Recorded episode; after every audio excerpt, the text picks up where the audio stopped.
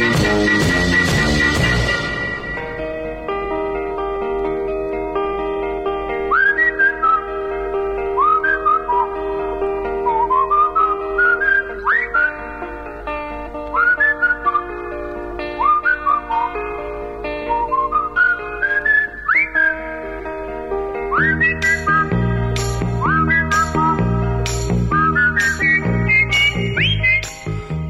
everybody, and welcome back to Galaxy Moonbeam Nightside. We are the retro show where we talk about all those wonderful baby boomer years growing up. I'm Mike. I'm Smitty. We've got a great show again today, and we're so happy you're back. Uh, Smitty, it's almost springtime. It is. Here in Southern California, the rains are over, the sun is out. It's a beautiful day to talk about nostalgia. Nostalgia, yes. What do we got on tap today, Smitty? Well, Mike, we've got a good show that we hope everybody's going to enjoy. And we have a guest with us in our studio who we're very happy to welcome to our program for the very first time. His name is Tom Dulaney. He's a good friend of both you and I, Mike. And we're going to talk today about American Motors. Remember American Motors, the Rambler, and all those fun cars? We've got our friend Tom here who is going to talk with us about that and a lot of good information we're going to share. Tom, welcome to Galaxy Moonbeam Nightside. Thank you.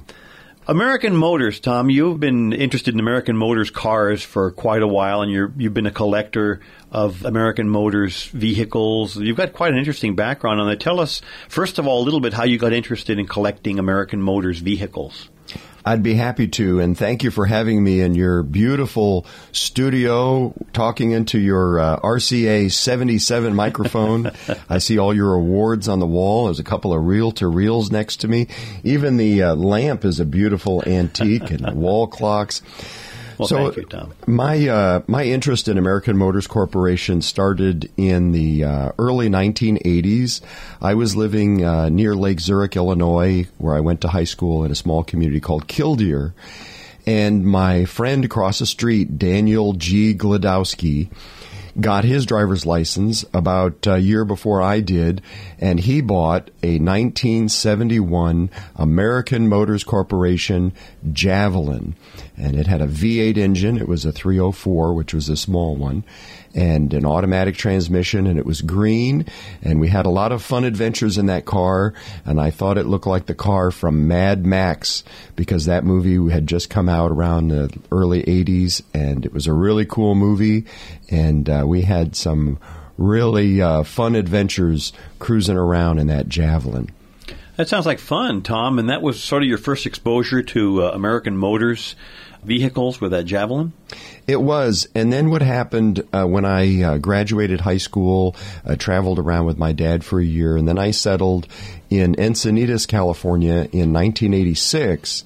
And um, there was uh, what I thought was a very typical stereotype of California people. There was a muscular blonde guy and a beautiful uh, blonde woman, and they were walking down the sidewalk, and they got into a car that was bright yellow and it looked kind of like Dan's javelin. But I noticed on the side of it, it had a circle with three letters and it said AMX and he started it up and it was loud and powerful and they burned rubber going down coast highway 101 and i was like wow that is really cool. That looks even better than the javelin. That's the two-seater amx model. So i had to have one. I was in love You've got a real nice website where I know you've got some pictures of your cars. We'll give your website before the show is over so people can check that out. But that's very interesting, Tom, about how you got interested in that. You saw those cars and you said, hey, I got to have one of those. And that led from one car to another to another. I know you've got more than one of them. Let's talk a little bit about the history of American Motors. Uh, they were formed in 1954.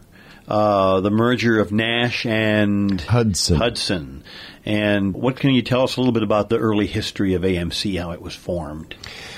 Well, in the AMC hobby, uh, some people trace our roots to uh, right about the turn of the century, the early 1902, 1905, and uh, there was the Jeffery Bicycle Company, which uh, developed a motorized carriage because in those early days of the automobile they were quite rare and they were sort of like a, a Surrey that was motorized. You know, they were very simple you know, structurally, mechanically, and um, there were uh, various uh, mergers and buyouts and iterations of companies.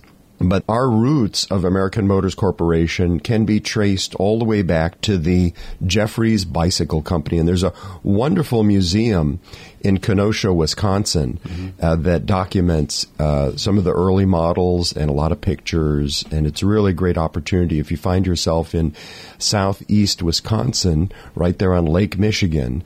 There's a, a great uh, historical museum that documents uh, all the phases of the development that led to the American Motors Corporation. You've mentioned the marriage between Hudson Motor Car Company and Nash in 1954, Tom we also want to mention that Kelvinator was an important component in the marriage, the merger of those companies. And Kelvinator, as I recall, made refrigerators. They did, did. they not? They made refrigerators. They did. They sure did, uh, Mike. And uh, it's interesting that a lot of these, it, it sort of as a sideline, a lot of these uh, automobile manufacturers had arms that manufactured appliances.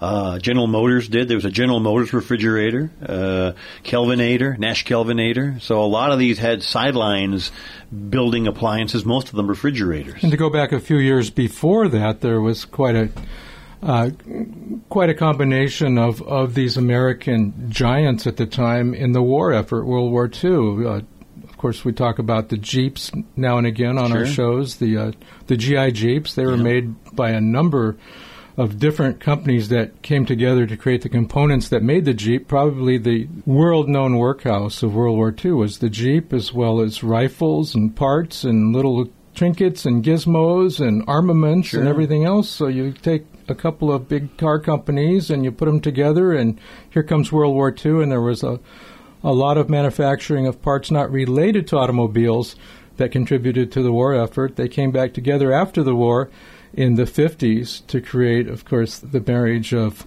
Nash and Hudson, mm-hmm. and right up to and including the world known Rambler. Yes. Everybody, well, growing up in the 50s and 60s, everybody had a neighbor or relative that had a Rambler. A Rambler. Me exactly. included. Yeah. My Uncle Mel had a Rambler station wagon that he was very proud of.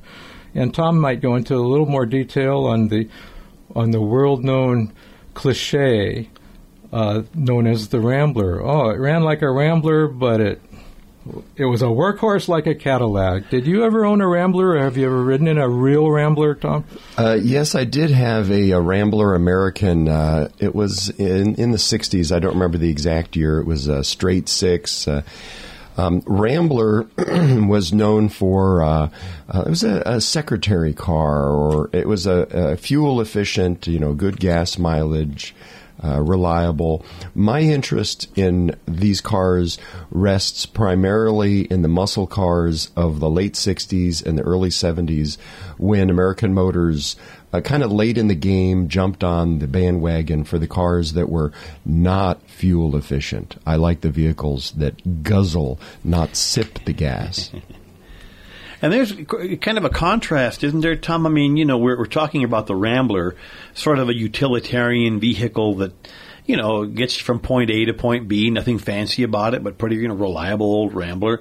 You compare that to the AMXs and the Gremlins and the the Pacers. Mike, remember the Pacer? The Pacer. The Pacer. That was the little round thing. It yeah. Looked, looked like a turtle on four tires. Guaranteed to draw a lot of laughs as you rambled down the street in your pacer. Yes. I guess it could pace with a turtle or a probably. small, slow animal, but they were they were funky looking. Funky was the buzzword of the time that matched precisely the look of the pacer. The pacer. All right, Tom. Did you ever have a pacer? No, I, that's where I draw the line. Um, I've caught a lot of grief over the years from my friends for being an American Motors guy. And I have owned three factory V8 Gremlins, which were pretty rare uh, 72, 73, 74. I've had those. But um, I drew the line on the Pacer, even though you could get a 304 V8 in a Pacer and therefore pull it out and put a 401 straight in it. Same uh, exterior dimensions on all the V8 blocks from the late 60s and early 70s. The difference, you know, was only the bore and stroke internally. Um, the Pacer was an interesting vehicle. The passenger door was longer than the driver's door. And that allowed people to exit from the back seat on the curb so they could get out on the sidewalk easier. Um, had a lot of uh, green uh, greenhouse uh, you know, a lot of glass, good visibility. It was originally designed for the Wankel rotary engine. There was a time when uh, there was a thought that uh, the Wankel rotary engine uh, would be an up and coming uh, drivetrain, but the torque was not enough to move a fully loaded Gremlin could weigh almost 4,000 pounds. And that's why people hot rod the Gremlin. The Gremlin's very light. The Hornet is very similar to the Gremlin. It's also very light. Instead of a hatchback, the Hornet has a trunk. But the Pacer uh, was kind of a heavy car and uh, just really not favored uh, for drag racing. Uh, although I do know a guy who worked for American Motors and he put in a big block Pontiac, which makes a lot of torque. And so he could move it off the line and, and go down the quarter mile pretty quickly. But no, you know, there are some things in life you just have to draw a line. And that line exists between the Gremlin and the Pacer for me. Well, I have a good AMC story. All right, let's hear it, Mike. As I've mentioned in a few of the shows in the over the past 10 years, I was a police officer in the 70s in a in a city south of Los Angeles. And we were introduced to the stunning Matador. Now, I say stunning because in 1973 with the 401 Matador, they were really stunning. Uh, every cop loved driving the Matador. They had the power, they had the dependability, they had the flexibility. And then the nightmare came the next year in 1974 with the new style Matador, also known as the coffin nose Matador, which were basically overpriced family sedans with very little brake efficiency.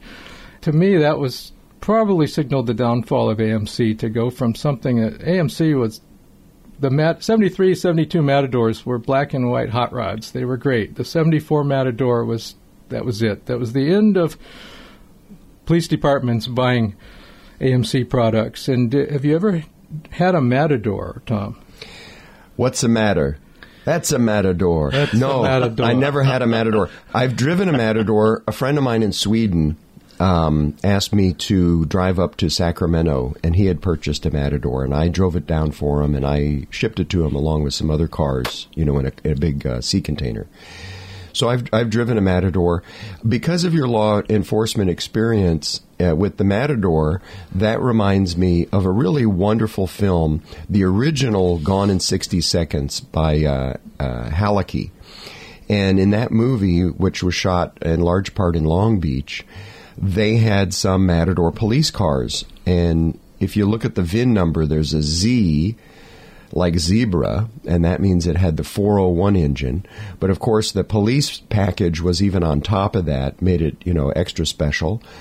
And um, another uh, reference to American Motors law enforcement vehicles is in our hobby, there are a couple of people who have Alabama State Trooper javelins. And in Alabama, the state troopers bought some 401 V8 javelins as highway patrol pursuit vehicles. And uh, a couple of those are documented and restored and just really special in the hobby, the Alabama State Trooper javelins. Wow, that's amazing. Tom, how big of a following do American Motors vehicles have? I mean, we're talking about javelins and uh, the gremlins, but there's also, I'm sure there are people that also collect ramblers and the more of a family sedan type cars. How big of a following do American Motors vehicles have today? Are there clubs? Are there organizations?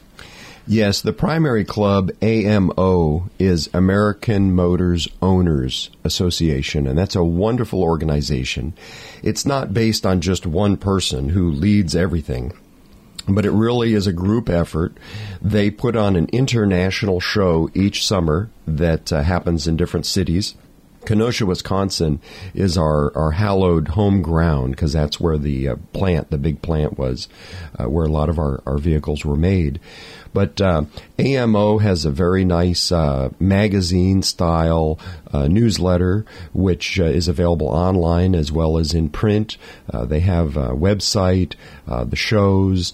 That is the AMC organization that really stands out in the forefront in my mind. Uh, there are some others. There's AMC Races, uh, which uh, replaced another uh, club where the person leading it uh, passed away, and uh, they specialize in drag racing. So if you're really into drag racing, like in Illinois, there's a track where they meet every year and they have a big AMC drag race event. you know that's a great organization. Um, there's also a early like a Rambler Club I don't want to say the acronym, the letters for it. I might get it wrong, but there is a, a Rambler, a Rambler Club. But I've been a member of AMO uh, for a few decades, and uh, that is the main one to take an interest in. And is there any sort of a crossover, uh, Tom, for example, between uh, an American Motors Club and is there like a Nash Club? Is there a Hudson Club? Do are there are they individual clubs, or would it be a crossover where you might have people that have AMC's and they have maybe a Nash or a Hudson? Uh, yeah, especially that, that early Rambler Club. I'm not sure if it's AMCRC. Mm-hmm. I'll have I'll have to check on the exact acronym because mm-hmm. uh, I've never been a member of that one. But the Rambler Club uh, does focus on uh, those earlier models specifically, whereas AMO uh, has a very large tent, let's say, where they throw out a cast out a big net, and uh, pretty much everything can be included in uh, AMO. Yeah, Tom, and just looking up here online, uh, AMCRC is the International AMC Rambler Car Club. Oh, okay. So you were right on that. Oh, thanks. Yeah. It's nice to be right once in a while. Yes. yeah, the the American Motors vehicles were prominent in a lot of the TV shows and even the movies in the 60s, 50s, 60s, and 70s. I recall the original, the original series Superman they used quite a number of, of the, uh, the Nash, Nashes. Metropolitan, as, Lois Lane. As police cars, yeah. And then moving on to the Metropolitan, that was probably one of the original commuter cars. You just speak about a secretary car that, you know, that they talk later years about the Porsche, the 914 as the secretary's Porsche. But back in the 50s, I guess all the way up to, what, maybe the early 60s, I don't know, you can clarify the dates, but the the Metropolitan was just a cute little car, little coupe, very small, easy to park, I suppose. But I also had a neighbor, and she had the Metropolitan, and they were just cool. And you'll go to car shows nowadays, and you'll always see a couple of restored Metropolitans, and they were, I suppose, they were affordable, for one. But what was this deal behind that? Where it was. Uh, were the owners uh, at the time? I know they're in fierce competition trying to overtake some of the market share of the big three car producers, but was that an idea probably too early for its time to get into the commuter car business? Well, I'm not sure, uh, but you do remind me of uh, what I think is a very important word uh, when we talk about American Motors Corporation, and that's innovation. When you are competing against three much larger companies. And American Motors is many times referred to as the largest independent. So if you had Studebaker or some other uh, smaller manufacturer, um, the size of American Motors was less than half. I mean, it was much smaller than uh, GM, uh, Ford, and Chrysler. Uh, so they were really the underdogs, the the Rocky Balboa, trying to punch above their weight, competing against the big three. And at times, American Motors had less than two percent of the market. Uh, they had years where they did better than that, but there were some tough years too where where they were really fighting an uphill battle, and. Uh, I kind of uh, feel connected to that idea of of uh, biting off more than you can chew, but giving it your best effort and seeing if you can pull it off. They definitely were coming in from a sort of an underdog position then compared to the big three. Eventually, what happened, uh, Tom, to uh, American Motors? Uh, what happened to the company? Well, over the years, uh, one noteworthy event was around 1970. American Motors Corporation was powerful enough to acquire Jeep and uh, you know Willys, Overland, Kaiser, Heritage, and that was a really great thing for AMC to uh, combine with the Jeep brand. And years later, American Motors worked a deal uh, with Renault, the French auto manufacturer, and um, in about 1987, uh, a final uh, deal was struck where Chrysler took over American Motors Corporation. And for years, there was some resentment because the contract stated that uh, Chrysler was supposed to keep certain uh, plants and facilities in production and certain people employed. And uh, instead, uh, some of those were closed because the penalty was uh, much smaller than the cost of continuing uh, the production. There's a uh, lakefront engine plant in Kenosha, Wisconsin, which Chrysler kept running for the 258 straight six. Uh, engine. So Chrysler did continue some of the facilities and, and employees for American Motors, but uh, basically that was the end of AMC is when Chrysler took over. And Chrysler, one I think one of their main objectives is they wanted to acquire the Jeep brand. They wanted Jeep very, very well regarded, been around for many years, and I'm sure that uh, the, there's a lot of Jeep collectors out there as well. Yeah, these are niche collectors. These are people who are diehards for one particular mo- make and model. In some instances, a particular year. We go back to the Metropolitan. I might add that that, that car was created overseas, actually in Great Britain, and it was uh, marketed in, entirely toward the women market. Dodge came out a year later with a model called the La Femme. La Femme, exactly, yeah. And that was innovative at the time because in the 50s you didn't have that. You didn't have it such as today where you have segments of the culture that marketers market to. So here you have a vehicle that number one is you have a make, you have a model, uh, actually AMC, a company that's trying to compete with the big three car makers, but then they niche down and attempted to market to a certain segment of the buying public, that being the working woman. And it did quite well. It worked very well, the idea. It was just 50 years before its time. And now you have car makers who are pointing their models out to all kinds of adventurers, family people. You have this Subaru for the family who wants to go four wheeling on weekends. You have uh, the Tesla, of course, for the green people.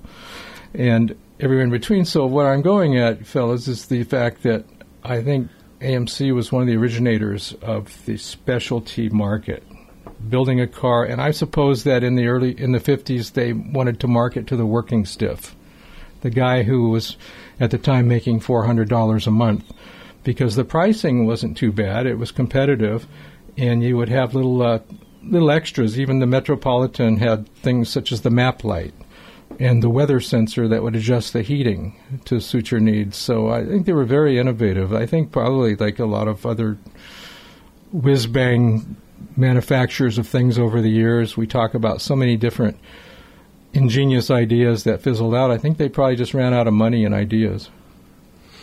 Since you mentioned the Metropolitan, uh, an image that comes to mind is there's a gentleman who has a Nash Metropolitan race car, and it's a pretty serious uh, deal because you know it's got brightly colored paint, and everybody knows that you know a race car that has brightly colored paint is fast, and uh, it's got wheelie bars and a big spoiler wing on the back, and I think it's got a blown Chevy in it, and it's got a lot of power and it's a beautiful car. I've taken pictures of it, and I've seen it uh, both at the Mooneyes Christmas party at Irwindale Speedway, and also we have a great Southern California AMC club, uh, which not a chapter of AMO, but the other uh, AMCRC, but it's uh, SoCalAMX.net. We call the club, started by uh, Mark Melvin.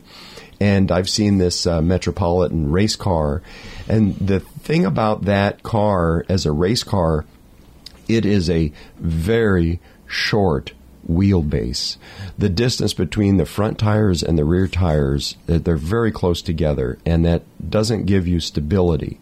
Longer wheelbases give you more stability. Uh, Gremlin has a short is a short wheelbase, but that Nash Metropolitan with a lot of power is a very squirrely ride down the drag strip because of its short wheelbase. Wow, I'll bet. And I know you've been down the drag strip with uh, a number of these cars, so you would know exactly how they feel going down the strip. Tom, you have a website where you have uh, some pictures of your cars and a lot of information. Why don't you tell us what your website is so maybe some of our listeners would like to uh, go to the, the internet and check that out? Well, thank you. That's very kind of you. My website is AMX amx390.com, amx390.com. And I started that in about 2001 because if anybody ever forgot my website and they called me up and they said, Tom, what's your website? I would tell them, go out to the garage, open the hood of your AMX.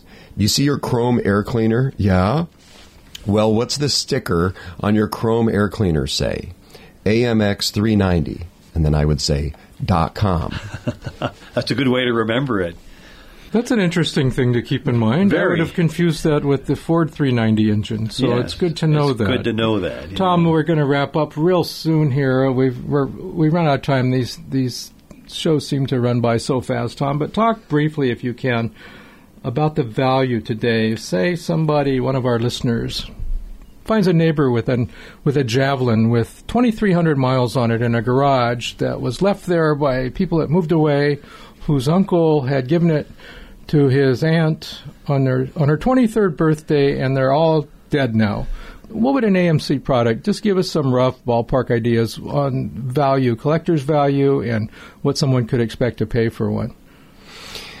Well, uh, you know, the make and model and options, you know, of course, are important in condition and everything. But if you had, I'm just going to pick a number, let's say 20,000, you could get a pretty nice American Motors product. Um, even less than that, uh, certainly more than that. But uh, if you were in the $20,000 range for a classic car, I bet we could find some good ones on. Uh, eBay and some other websites.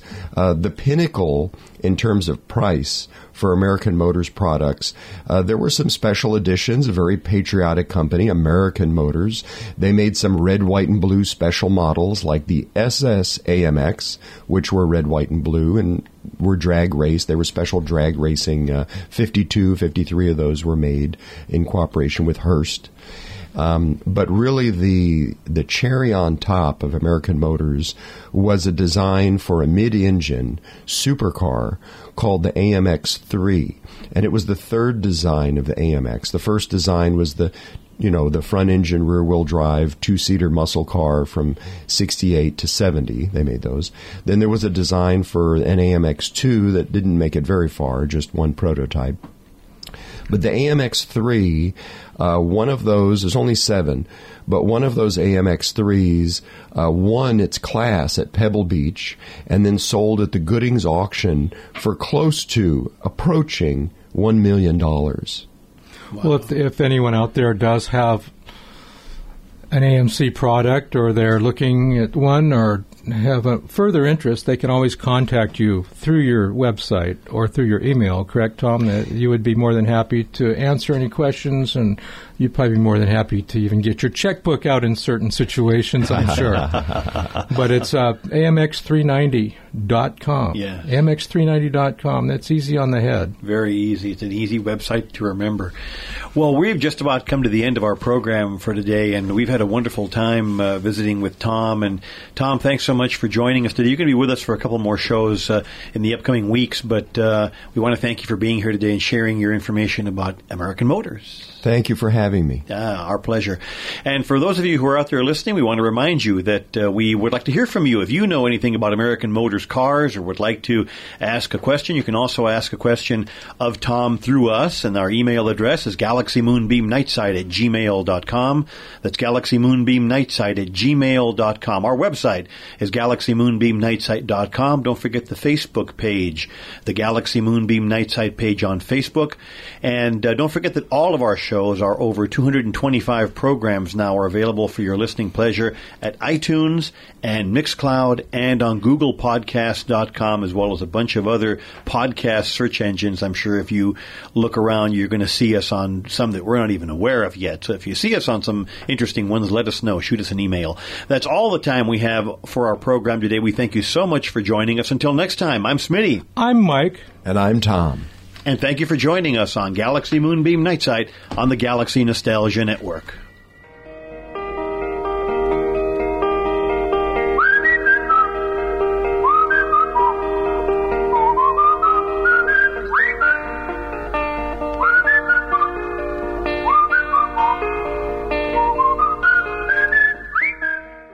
This is the Galaxy Nostalgia Network.